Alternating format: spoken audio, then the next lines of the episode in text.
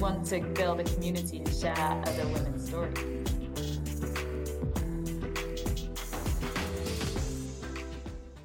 Welcome to Tea with TE. This is episode eight, and we have Hope Johnson with us today. Hope is a CFO who has experienced a lot of mentorship throughout her career and has had a fantastic leadership journey to date. So I'm really excited. Thanks for joining us, Hope. Thank you. Thank you so much for having me. I'm looking forward to the conversation. And I think let's kick off it, it straight away, if that's okay, by um, telling us a little about your career journey to date. I know we've talked um, together about your Jamaican heritage and what made you decide to tell your family that you'd be pursuing finance instead of either medicine or legal. So I would love to to learn more about that. Yes, yes, yes. Thank you. Great, great opening question. So I must say I've had, as I look back, I've had a really great career, a tremendous career, lots of opportunities, one that I'm very, very grateful for. And as you've said, I, I am Jamaican. I started my career in Jamaica, did most of my schooling in Jamaica. And for those of you who don't know the Jamaican or the or the British system, which is what we follow, actually, um, for my high school career or my high school education was mm-hmm. focused on the sciences. You know, it was the the myth is if you do well academically, right, you'll do something in the sciences or, or or law. And so I followed that path, which is what I know my mom really wanted, and did that for high school. Did biochemistry, physics, the whole whole nine yards. But I also had a very fulfilled time in high school and got involved in a lot of different clubs and activities and just saw where my passion was you know anything that had to do with money and planning and sales and budgeting that was where i honestly got excited. And i also was fortunate to get exposure to people in the business career really early in high school and thought that's exactly what i i want to do. I think not a lot of people can say from so early they know that's what they wanted to do. So for me, it was the path, the business path. It was not what was intended.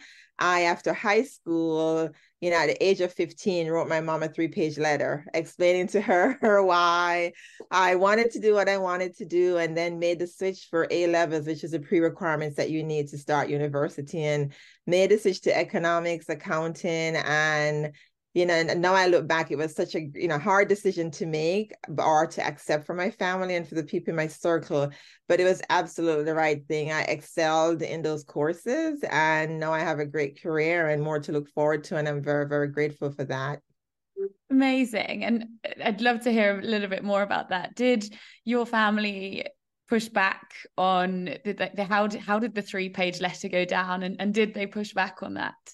Well, I think they were disappointed to say the least. And also the circles, you know, my teachers, everyone had, I didn't actually get to do A levels at the school of my choice because you have to have the O levels and the A level to do the subjects in A levels. And I had to go to a private high school to do sixth form, right? Just to get the A levels done. So, yes, there was pushback, not just from the family, but just the system itself, right? That didn't really cater for that level of change. But I think once I, I think the turning point was when I completed A levels. I did very, very well. I was one of the five students in the island that got A1 for economics, which is obviously wow. harder A levels. And I think from that was the opening where I think people realized, yeah, maybe she's onto something. And I really had such a good time doing economics. It's it was my passion area. And I think once people see how passionate you are about something and when you start to do good at it, which is what I tell a lot of people I mentor, results really speak for themselves. Yeah, and I know that's something you're very passionate about, and, and we will talk about that a little bit a, a, bit later on.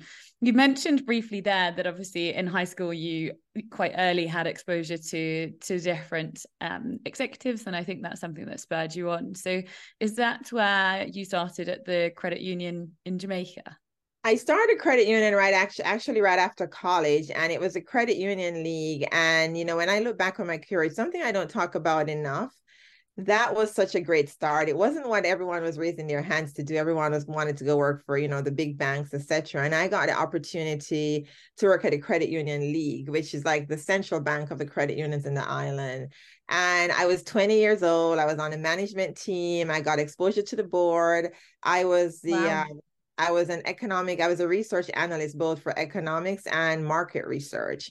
And I had to gather a lot of data, mm. review complex information from the Bank of Jamaica, the Statistical Institute, and put that all together in what was my monthly newsletter to all the credit unions just so that they could understand the trends and what would impact their group.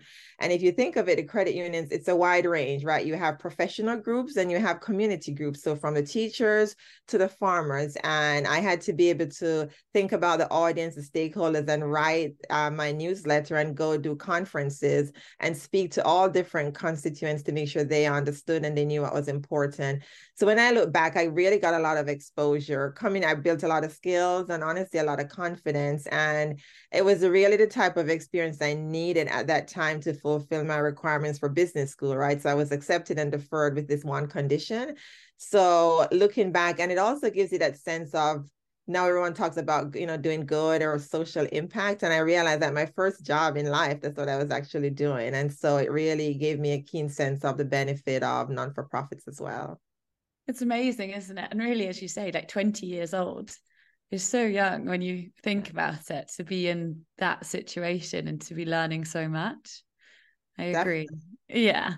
And then obviously your career after your MBA, that's when you went over to IBM.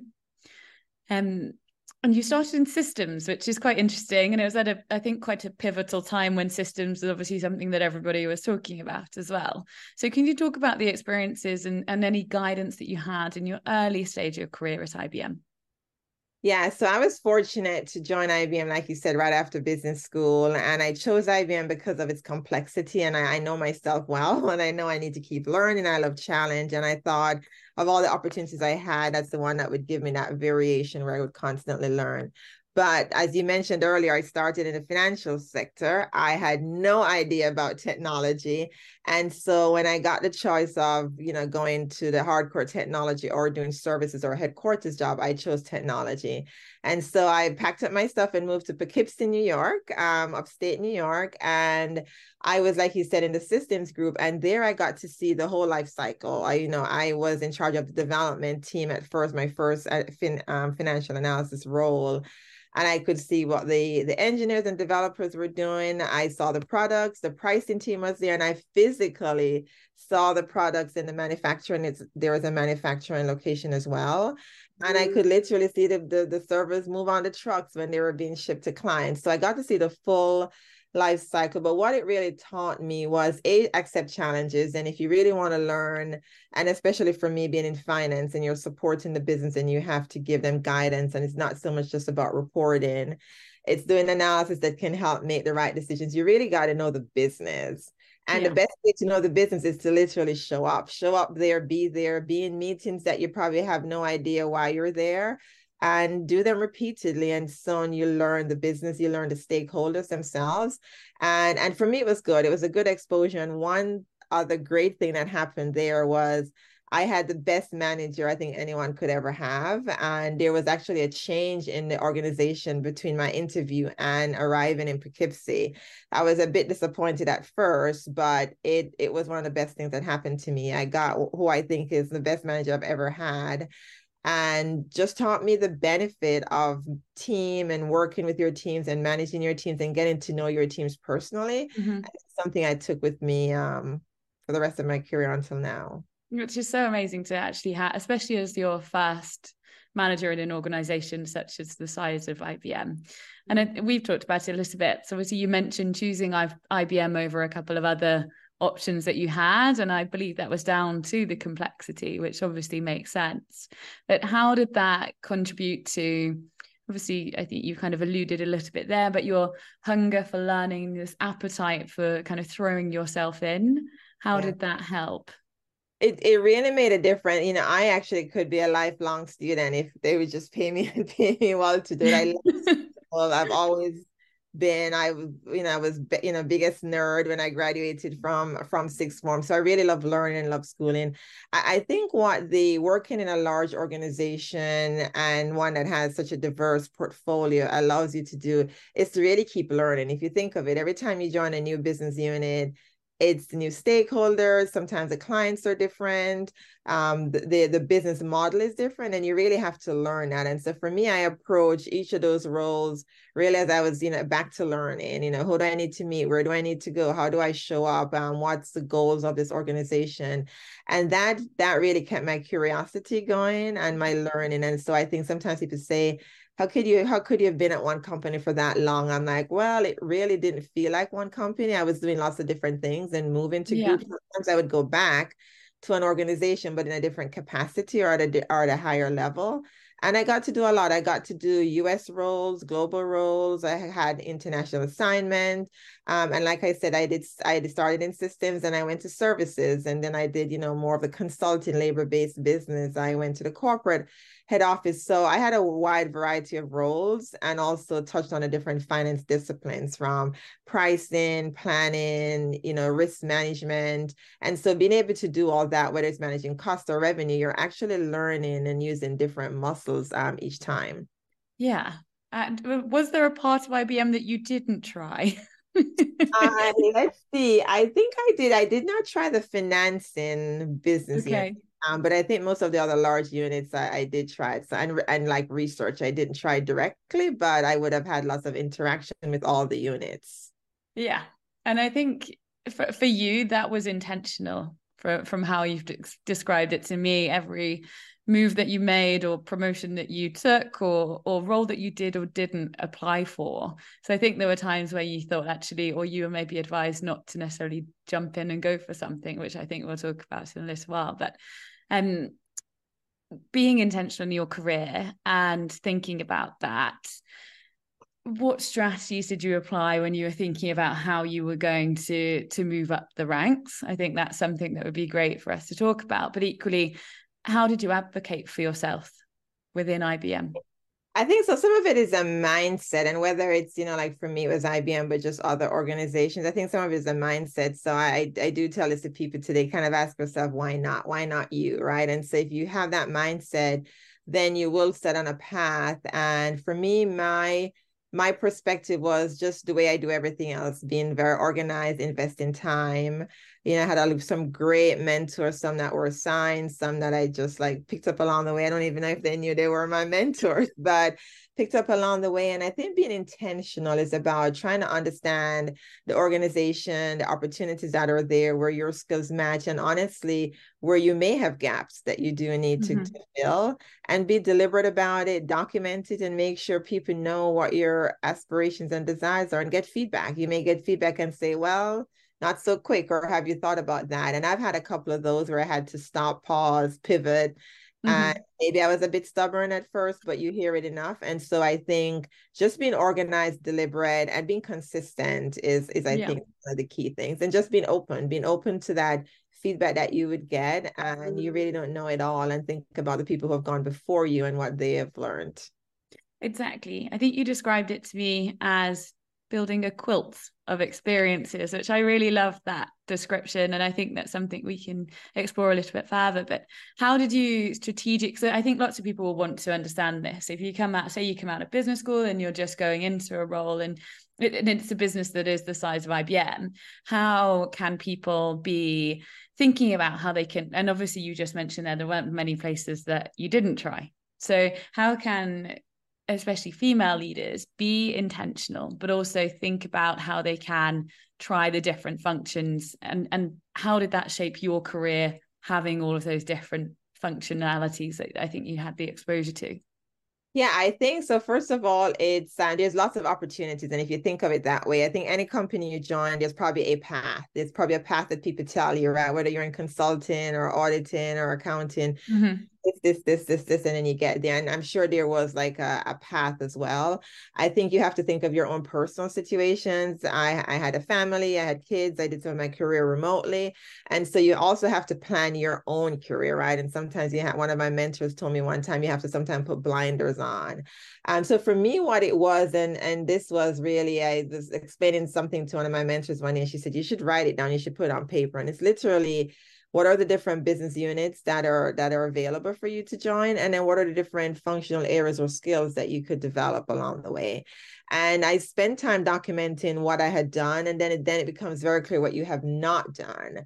And as you start to evaluate opportunities i think now you have a proof point of okay here's yeah. what i learned and this opportunity would help me fill a particular and it's not necessarily a gap but but obviously learning curve that you don't have and sometimes it may be real gaps based on what your career aspirations are but i think having invested the time to document that it really gave me a sense of what i would do. I do remember for example my first opportunity that came up for exec i interviewed for and i thought i could do this job. I had done i was in the same unit before and i was you know maybe the number two in that organization. And so now i could be number one. And like it's like you know this is what you were like you trained for. Yeah. One and when i had the interview it was actually one of my mentors. And she said absolutely not. This is not the job you should want. And i was so taken aback. I'm like you know i can do this job. And and the basic things like what would you actually learn from the job right? And so i i didn't I didn't get the job. I didn't, I had moved on, got an, another exec job actually shortly after. But as I think back, um, those are opportunities where it gave me an opportunity to do something so different and add more to my toolkit that then gave me more breadth, right? That would help me as you progress in the organization or any organization. Yeah, and I think it's interesting. This is not the first time on on these series that we've talked about actually t- thinking outside the box a little bit and trying to uh, to not necessarily have to follow the path and creating your own direction which i think we do sometimes just assume that we have to follow these stepping stones and and that's the only way that you can go. And i think naturally i think as women as well we, we sometimes don't push ourselves outside of those boundaries as much as perhaps we should. So it's great to hear that i think you've put yourself in positions to uh, you you explained it to me as kind of coloring in the different boxes yeah. of making a quilt. Yeah, exactly, exactly. Which i love that expression. Let's go a bit deeper into the conversation that we've we've been having around mentorship and allyship because i know you've got lots of them to share and i think there's plenty that I, I know you were very happy and, and have grown a lot through your career through your mentors. So, um, what experiences? Obviously, you just shared one, but what other experiences uh, have you had that that you think are worth sharing from having strong mentors? Yeah, I think mentorship is something I'm very, very passionate about. So I'll make sure I be as brief as I can. I do believe in the power of mentorship and I do a lot myself.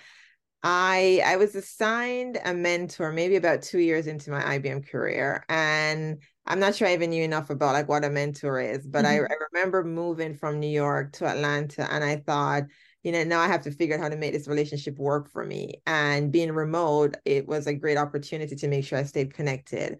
But I invested heavily, like anything in life and any relationship. I invested heavily in the relationship. I was fortunate that I got a mentor who really wanted to get to know me, not just professionally, but personally. And someone I could talk to about the big things going on in my life and my career, as well as I just had a bad day and I had a bad meeting. Can I can I talk and we get some feedback? And I was very deliberate about it, right? It was, you know, people may joke about it. My people in my circle know this. Every January, I would say, okay, I'm going to meet with this person X number of times, or who are the other leaders or people I need to meet with who need to know me, what feedback I need to get and advise. And I was very deliberate about it. And just to document um, my goals, not just for that relationship, but personal goals and being prepared. I, you know, you really should not waste people's time. And yeah. so I not only would organize and make sure I was, you know, spending time with my mentors and people who became sponsors, but I was prepared for every of those interactions and conversations. And and sometimes it's two way. I may be sometimes in a unit that they're intrigued about or they want to learn about. And so I'm prepared to share projects I'm working on and what I'm learning. And so you have to make the relationships two way as well. But I, I think it's that you can't take things for granted. I was fortunate to be mm-hmm. assigned earlier on, but I picked up other mentors along the way. And one of the advice I would say is using like managers or people you've worked on on special projects who really know your work up front yeah. i think it's a great source of mentorship because they actually know your work they know your strengths your weaknesses and they can advocate for you and also give you honest feedback.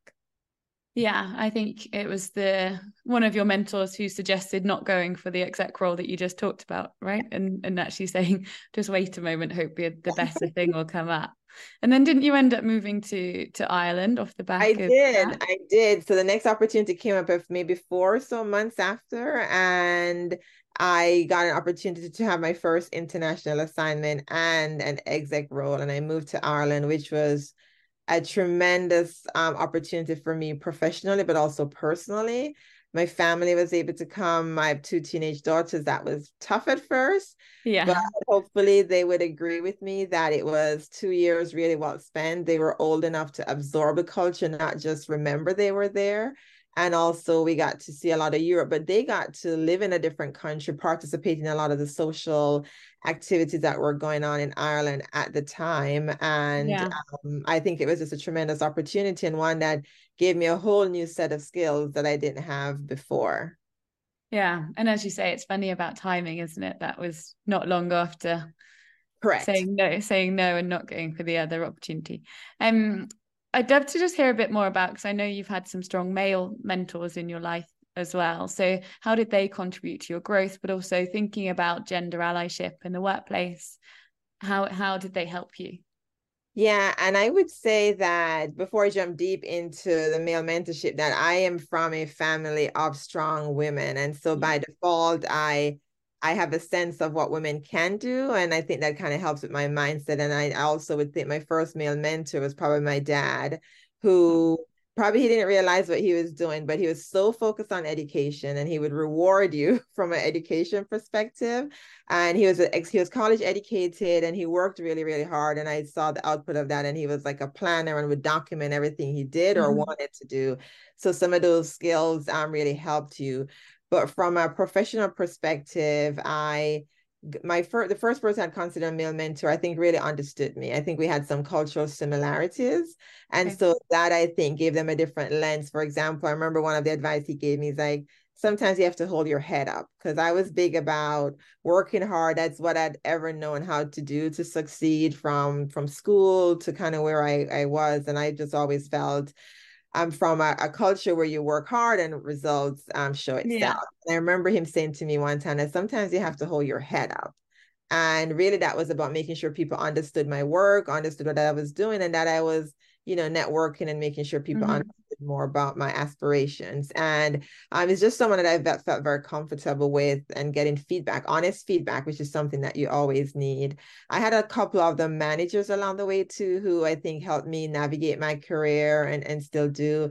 And then there were senior leaders. It's you're in finance and you're in tech. So most of your senior leaders um statistically are males right and so and having some of those conversations i developed relationships with people who I thought were very honest and who would deliver, right? So, you know, you can have lots of great conversations and then they end when you leave that door.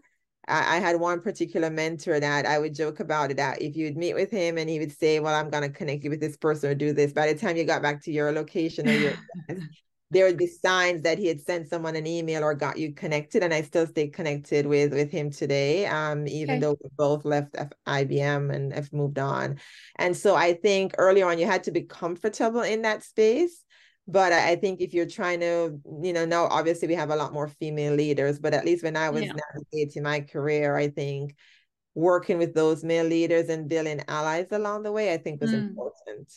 Yeah. And again, I think there's from the sounds of it, that sense of you also trying to lead some of that yourself to set up those to build those relationships as you say. And I, I, agree. I think we have come a long way and there are more female leaders but i think there's still more that we can do from a, a gender allyship perspective both i think for females with females but equally males with females too. Um what do you feel that male like male leaders can do to to help with that I do think, honestly, I'd love to say it starts at home, right? Mm-hmm. And I mm-hmm. think if you think of it that, you know, that little girl, niece, your daughter, whomever it is in your circle, just really encouraging them. Whatever they say they want to do or want to try, right? There's nothing that girls can do or guys should only mm-hmm. do. So And I think just being their advocate and champions as early in their lives as possible and helping them open doors and honestly sharing, sharing what you're doing and what's going on in your career and bring them along, right? I don't know, yeah. work when it's t- time to take kids to work day. Um, so I think it starts really early on from that. In, in the professional space, I would say make sure that you're not being silent, right? If you see something, do something about it, right? If you're realizing that there's someone who probably is missing out on opportunities because mm-hmm. their name isn't coming up for one reason or the other, and you, are wondering why. If you're mm-hmm. wondering why, there's probably something to to think about, investigate, to learn more. And also, um, I would just say to when you get those calls or or even reach out to people, right? Sometimes they, especially younger females, may not be as comfortable getting on your calendar or being as bold as possibly I was. But you know, offer that. Oh, after a meeting, after a presentation, if you see someone, uh, focus on that and help to drive whatever organization you have. Look at the numbers and drive the results, right? Yeah. That voice and that advocate. And I always say, you know, you know, I don't know if this will ever happen, but as we see our own daughters, you know, I have two daughters myself. Yeah. As you see them progress and you start to think about how you would want them to be treated, yeah. try to offer the same to the people in your in your professional circle and and create that open space and give feedback and just advocate uh, for females the best way you can. It's really powerful, I think, especially it starts at home. I think we don't think enough about that as a society, just generally speaking. So thank you for sharing that. I think it's really helpful. Now, you have done some incredible things within mentorship itself, both of you being a mentor, but equally uh, kind of the expectations and what you set as a mentee, which I'd love for you to share all about the things that you've done. And there's, there's lots I know, and I think we could talk for a long time on it. But if you could share, obviously, the organizations that you're involved in, I think everyone would love to hear it. Yeah, so I, I think, as I mentioned earlier, I think there's a lot of power in, in mentorship and networking and just learn to understand. So for me personally, you know, I have formal mentors and people like I've adopted along the way, and I go for advice all the time. And as I said earlier, it's about how you show up with those relationships, and you do have to work on them, right? It's not, you know, yeah can't be on paper. For me, I I do a lot of mentoring myself. So whether it's people, whether they're from IBM, I still keep in touch with a lot of my mentees, and I have mentees who have picked up along the way.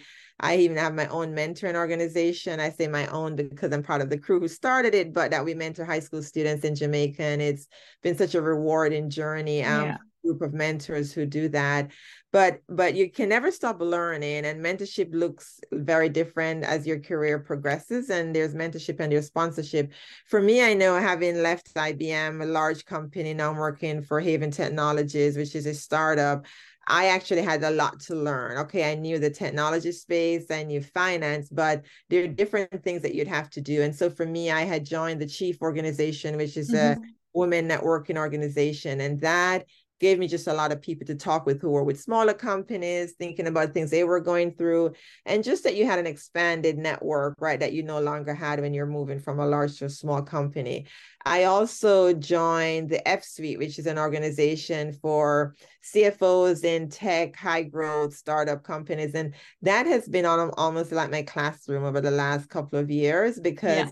I do get to, you know, attend mm. dinners, attend seminars, and sit with CFOs who are thinking about things like cash flow and funding rounds and just things that were not part of my my my world um, before and so i have a group of cfos who i can reach out to i have a platform i can go ask my own questions and get resources quicker and get references and so that has been actually very powerful and i try to attend as much as i can and and also to give back to the organization in in whatever capacity i can as well for obviously, I think for for the most part, everybody knows about Chief, especially as a female leadership organization. But how did you come across F Suite?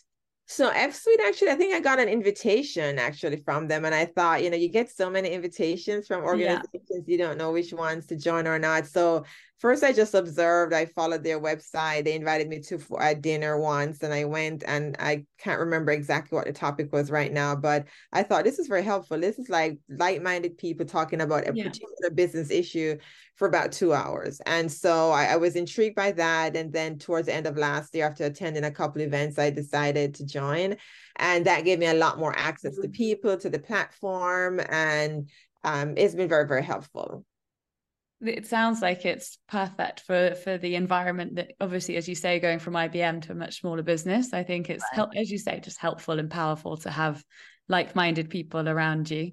Um you've touched upon it obviously being a, a mother to two girls and coming from a very strong powerful influential household of female leaders, which is amazing. Um, but how how did you find those years? I'm sure it was quite tough in terms of having your two girls and balancing being in in IBM. You said you obviously had to move and be remote as well for some of that. So I'd love to just understand how you did it. Yeah, so yeah, I just would say first of all, I was fortunate to have a mom. She had five kids and you know, she probably didn't rest enough, which is probably something I inherited from her, but that's a whole other topic but I was fortunate enough to have a mom who focused on her career and focused on her community and focused on um she's very very religious and I she found a space for everything right and etc yeah. And I saw some of the decisions that she had to make. She had to think very long term. Um she was very resourceful and some of them were hard decisions. I remember my my early childhood education I had to go to a school outside of my town because she got a promotion opportunity there and I had to drive with her early every morning so I could, you know, because she wanted mm-hmm. to pick me up, right? So I had to go to school there. And so I would spend the evenings with her. I mean, now you look back, you realize wow. seeing her the way she was juggling yeah. things, that she's working. I mean, I was so small, but now you look back, you realize she was always balancing family and career. And on Sundays, after church, I would tag along with her to all her community activities that she would do because she had a give back element that she still does um, up to this day. So I was fortunate between her and my aunts and older cousins that were were doing it. So for me, I knew it was possible, and I think that was probably a difference with some other females. Right, if you grew up in an in a household where you didn't see it, it's hard to sometimes believe it. So I honestly thought I could do it. Right, so that was like the first thing, and so it, it was it tough yes it was I think I was also doing it in a different culture and a different environment. There were different expectations of me. Some of them I was aware of, and some I, I, actually wasn't. So I remember going back to work after my, I only took three or four months after both both girls. And after my second daughter was born, I took my first management job. And every time wow. I would see people I could see, like they were like, you know, she's crazy. And I thought, well, it's a perfect time. I'm gonna go back to. I was working from home for yeah. between the two pregnancies. I was in a pricing role, so it was, it, you know, it it it advocated for that. It really helped me on that. And so I was gonna go back physically to the office. And it was a great time. I'd have a team. My first management job. I was not in New York, so I was again checking skills I needed to develop, and management was one. And I had this great opportunity. And I know there are lots of people who said, "Are you sure you want to do this? Can you manage mm. this?" And to top it off, as I got a job, um, an audit was announced. So in my first month or two of the job, we had a corporate. Oh audit. no! You know what audits bring to you? It's a whole different level of stress. But the, from the background I had, I knew I could do it. So the thing was about how do you plan for it, and I really had to take a bet on myself and my career and invest in it, right? So we joined the Au Pair in America program, and so I had a third adult in our house who would help my husband and I, who were managing two careers yeah work, you know and, and help me with the girls at home and so you know yes it was an investment i had to make some of mm. it was time some of it was financially and we had to we had a schedule who dropped off you know for activities or not and you know it's something that you really have to invest in yourself and take a bet and, and i did that and i had to rely on my circle i didn't have as big as a circle because I was outside the New York area when my kids were younger. And so you had to build a new community. And so I think sometimes you just have to like decide that you're going to do something you're going to go after it and and give it your all because otherwise one thing is guaranteed it's not going to happen right if you don't try it's not going to yeah. happen so it was very challenging i was fortunate to really grow up in a company that allowed me flexibility before flexibility was a thing and i would yeah be able to i was you know girl scout troop leader i was the cookie mom and there's a lot of things that i did while you know to be engaged with my mm-hmm. while they were growing up i didn't get to go to every event but all the major things i showed up and i also tried to be a mom who i couldn't get to do the field trips and mm-hmm. i didn't bake the cookies or the cupcakes i would buy them i tried to buy them at a nice bakery but i couldn't do it yeah. all so i had yeah. to make decisions of things i could do and things i couldn't and honestly where i needed help yeah.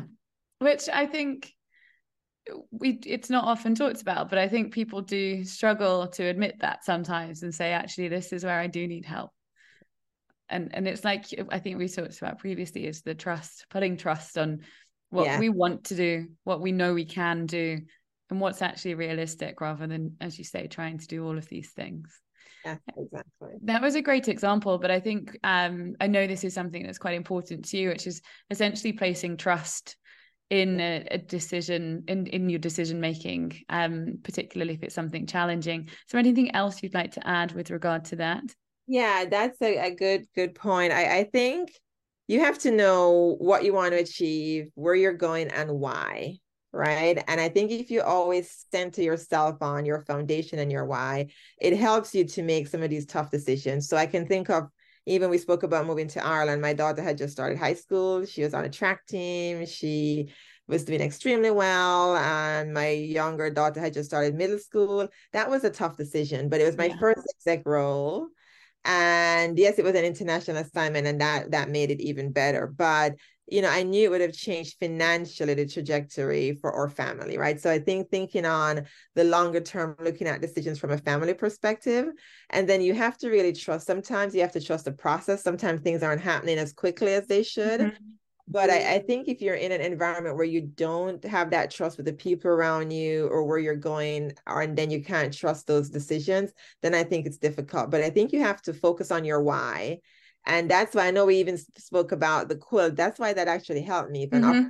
came up, I would say, all right, it's going to help me feel X and Y, or it's not going to. And mm-hmm. if a lot of sacrifice that you have to make, then is it is it really worth it? Right. So I think you have to be centered and you have to focus on that trust. And that's why that advice I got from one of my mentors about it's like running your own race and putting blinders on you, have to do that. Now, you can't trust everyone. I'm not saying you should just go around trusting everyone or everything, but you have to come up with, you know, there have to be some people who you really do trust and you mm-hmm. look at their actions and their behavior and um and then you have to go with it. And if you're if you don't think you can trust the process then a you should try to influence it or just ask the why again. Why am i not getting that role? Why is why am i not getting yeah. this? Um so asking the why all the time and then asking yourself your own why helps you. But that trust factor i think is really really important.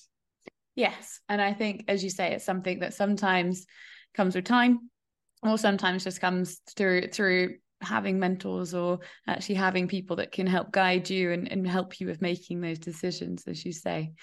I think what you have and what's been obvious here throughout your career journey is that you've always been proactive and you've not been afraid to step outside of your comfort zone or raise your hand which i i think very much comes from your family background by the sounds of it. Um but would i'd love to hear some experiences of those situations where you've kind of had to really step out of the comfort zone and, and put yourself in a situation that you knew would be a learning situation but one that maybe wasn't that comfortable and and it can be risky too right mm-hmm. so I, i'll share two i think one is actually my first six months i I don't know I was finishing my work, whatever I was told to do, I was doing it, and I thought there must be more. Like there must be more to this here. Yeah and that same manager I spoke about, I went to her and I said, you know, I have capacity and I, you know, I I think I can do more. Is there a special project? Is there something? And she asked me like what problem is it that i think i could go solve and one of we had a particular item in our forecasting that we were always missing mm-hmm. and she mm-hmm. says why don't you go take a look and figure that out now i was six months i didn't know anything much about technology i was still learning um, but I, I took the challenge on i took the challenge on and it meant me going to meet people from other divisions, talking to more people in the business, the tech team, and really trying to figure out the whole process flow of that line item and figure out where we were were missing things and, and made a process improvement. And I don't know, I should ask her. She's retired now, so maybe it's now time I can go ask her. Is I got promoted shortly after that. I think mm-hmm. it came up, whoever I think probably was supposed to get it um, it wasn't the right timing. And so they thought, would you want to do this? And I thought, well, I'm not going to say no. Yeah. but I, I, do think there must have been something that she saw or the leadership team saw in how I approached the first six months of my time with IBM that allowed me to, to compete for that organization Was it a deep learning curve? Oh, yes, it was. I had a lot to learn. I was doing hardware up to that point, and I had to learn to do hardware and software. It was still a development role, but it was a lot to learn. So I think that was one example of where you just kind of like, you know, you, you know, for me personally, it's more beneficial to ask the question and ask for more or just say something isn't mm-hmm. working than to just keep dealing with it. Yeah right? Um, I would say the other item when I had to step completely outside my comfort zone, well, my kids don't think so, but I do. I was asked to take on a risk of business controls role. And I thought, I've never done audit, I've been mm-hmm. audited. Mm-hmm. I've never, you know, been in controls, but I don't know that I could actually like do that. Now, mm-hmm. my my the reason I said that comment about my kids is that they're like, is this like you being the police of that group, like making sure people doing the things correctly? And you're like, because you're really good at that.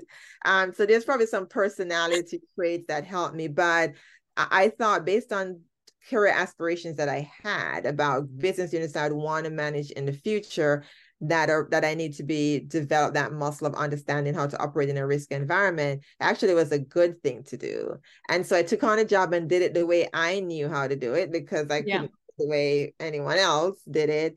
And I think I did it well. I focused on partnership.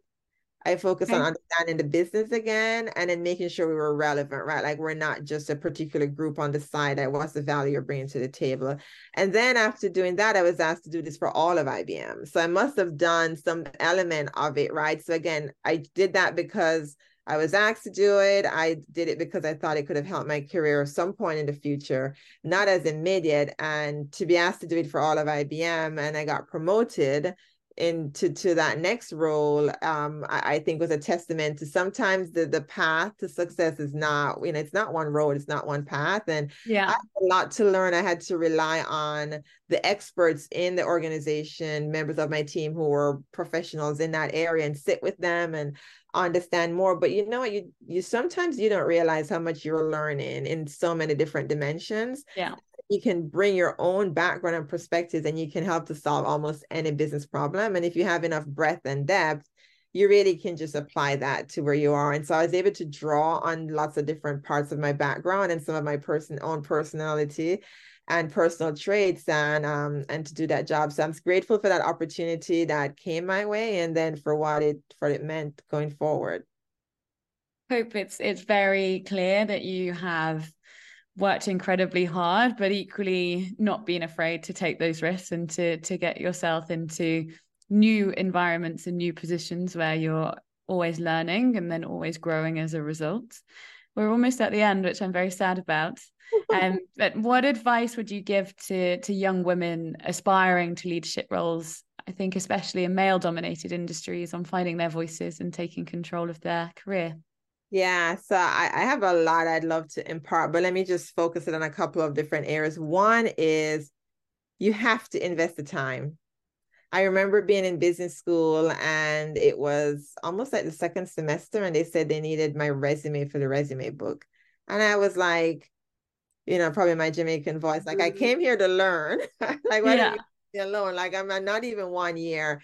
And I had a um, friend who also went to I went to University of the West Indies in, in Kingston, Jamaica, who was a year ahead of me. And I remember him pulling me aside and he said, yeah, you got to invest the time. You got to get the resume. You have to get in the resume book. That's how you're gonna get an internship and da da da. And he laid out for me the path, and I was like, mm-hmm. okay.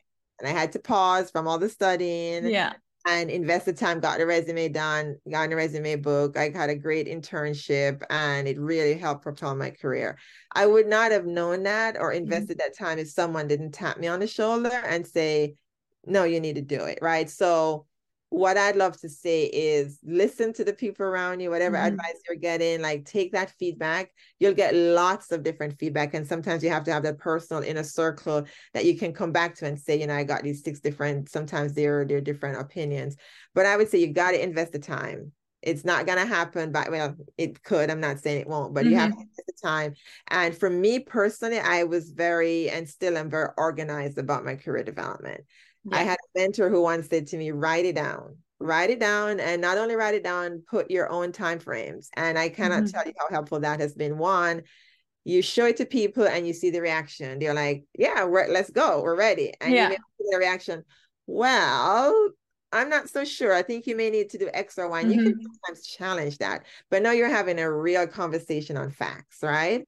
And so, um, so that's the, the, the second thing I would say is, you know, documented. You have to share it with people. People have to mm-hmm. know your aspirations, um, or else it it it really won't there. And you have to respond to the feedback, right? And so when you get the feedback, things are sometimes in our head. Um, sometimes we don't see things the way they could be, and so getting that feedback and pivoting to that um, i think also so makes a difference.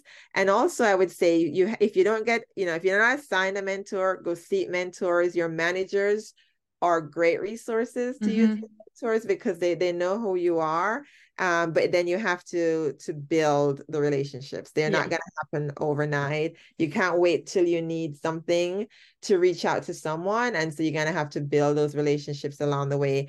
And i know i said it earlier but i'd like to to also remind everyone to run your own race. Like you'll have your own you know your own unique things skills areas of improvement, personal things going on, what you like to do and what you do not like to do.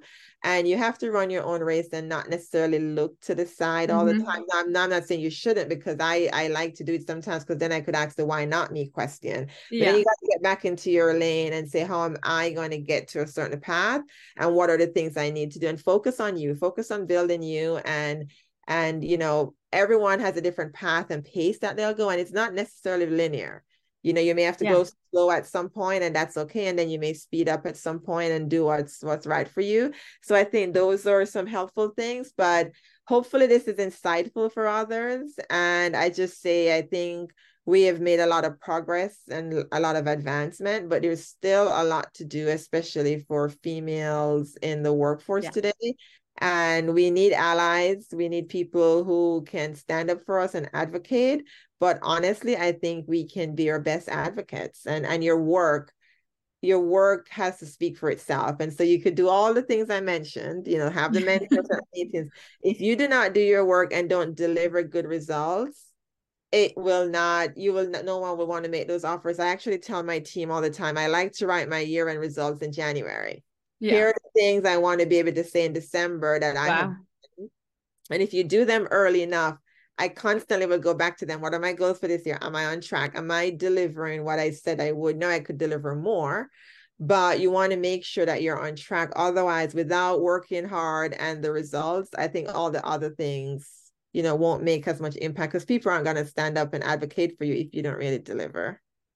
So true. And you know what? I think a lot of people don't necessarily lead with that in terms of be your own advocate, but also make sure that you're the person that is out there and driving that for yourself. And and but equally it doesn't come without the hard work right? I think it, it goes hand in hand. hope you are an inspiration and thank you very much for sharing. I think everybody will really enjoy this. I have one last question. Sure. Which is how do you take your tea how do I take my tea? uh, that's a very interesting question because I actually do not drink tea. And um, so for me, it's hot chocolate. So I love hot chocolate of all different flavors, and I like it with just a little whipped cream. Nice. Too much. Nice. Well, thank you very much. And thanks so much for sharing. I, I as I say, I think everyone will really enjoy this. So really appreciate your time. Thank you so much. Thanks for having me. Great conversation. You're welcome. Thank you. Take care.